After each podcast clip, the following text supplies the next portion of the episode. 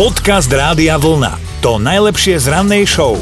Športové drevá majú svoje sny, často teda nesplnené. Napríklad chceš strašne chodiť na futbal, ale nevieš ani kopnúť do lopty, vždy do zeme zakopneš. No. Alebo ťa mama nepustí na tréning ako túto nášho Lukáša, lebo je to cez kopec, hej, cez les musíš ísť horu a stromy sú tam.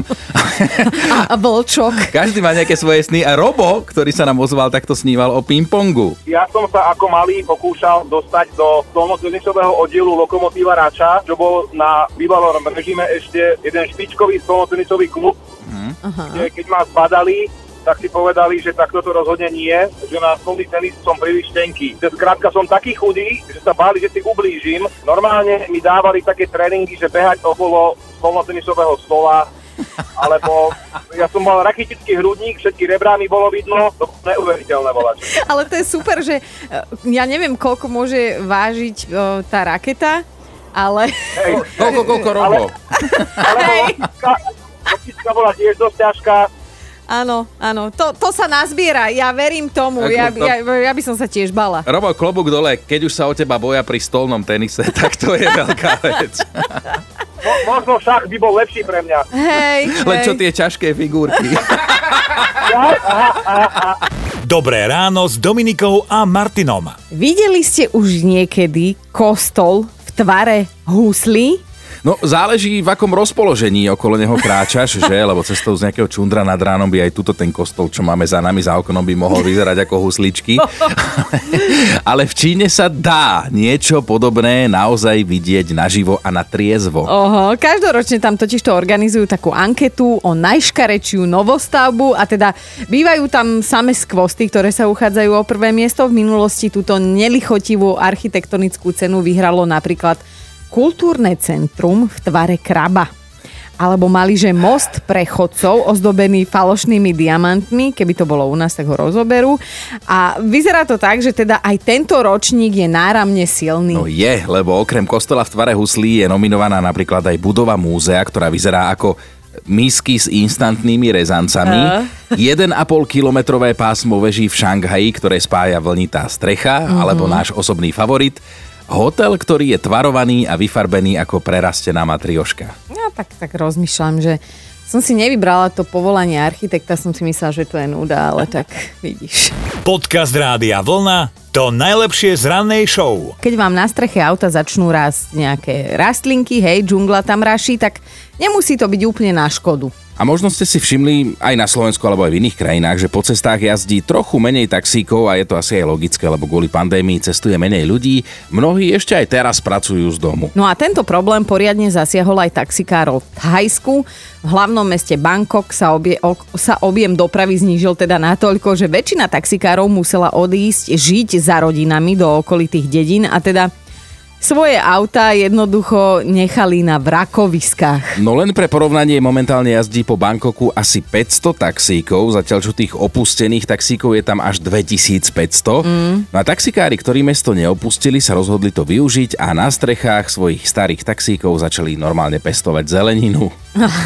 A najprv si akože všetci mysleli, že náhodička, hej, že začala mu tam nejaká burina rásť a potom sa jeden z thajských taxikárov normálne vyjadril do médií, aj to teda odôvodnil, že prečo sa to deje, že teraz, keď nám tam niečo rastie, aspoň máme čo jesť a pestovanie zeleniny na strechách auta vôbec, vôbec to auto nepoškodí a väčšina z nich je aj tak našrot, takže aspoň sme to takto spojili.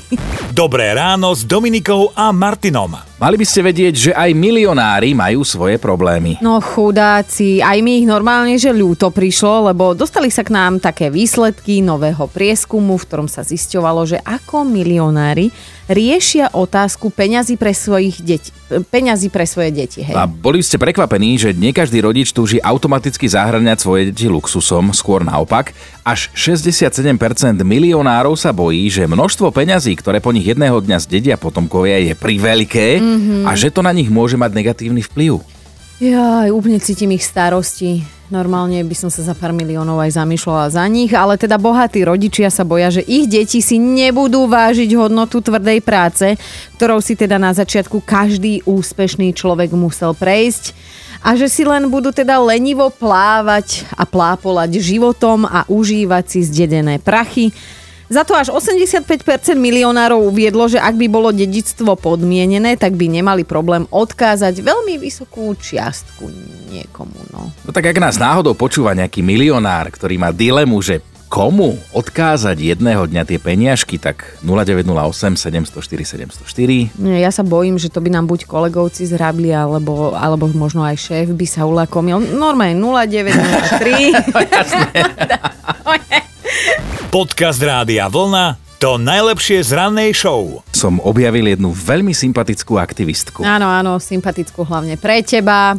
Angličanka Laura je ekoaktivistka, len aby ste vedeli, a za záchranu planéty protestuje nahotou vlastnou, hej. Najnovšie si ju dokonca aj pozvali do takého televízneho rozhovoru, kde po celú dobu s vážnou tvárou rozprávala o problémoch klímy a zahaľoval ju pritom taký malý kartonový transparentíček. Veľmi skromne ju zahaľoval, to treba povedať a hneď som všetky tie slova pozorne počúval mm-hmm. a vymenil by som si to s tým moderátorom, ktorý viedol ten rozhovor, ale musím povedať aj to, že on to zvládal veľmi profesionálne, celú dobu sa Laure pozeral iba do očí.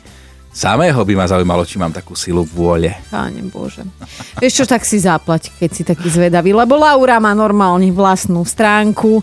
Inak prečo jej tak pekne hovorím? Lauriščo má vlastnú stránku, na ktorej si s tebou rada dá za finančný príspevok nejaký ten videohovor aj bez transparentu, môže sa aj cítiť dobre, lebo peniaze, ktoré takto netradične zainvestuješ a ona ich takto vyzbiera, tak ich potom posiela na konto ochranárskym organizáciám. No jedna dobrá duša. Je, veru, je. Inak na chvíľku to tu nezoberieš za mňa, ja mám nejakú robotu. Ale iba Dobré ráno s Dominikou a Martinom. Aj vy ste športové dreva a spolu sa na tom bavíme.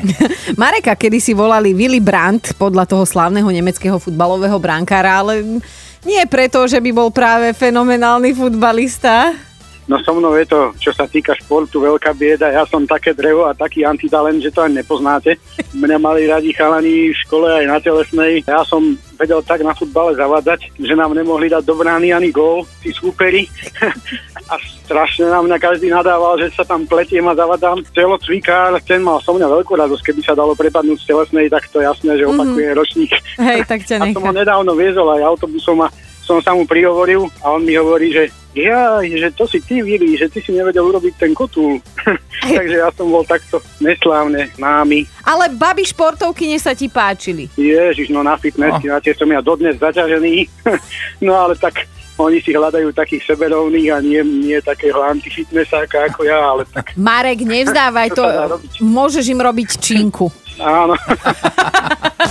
Počúvajte Dobré ráno s Dominikou a Martinom každý pracovný deň už od 5. Radio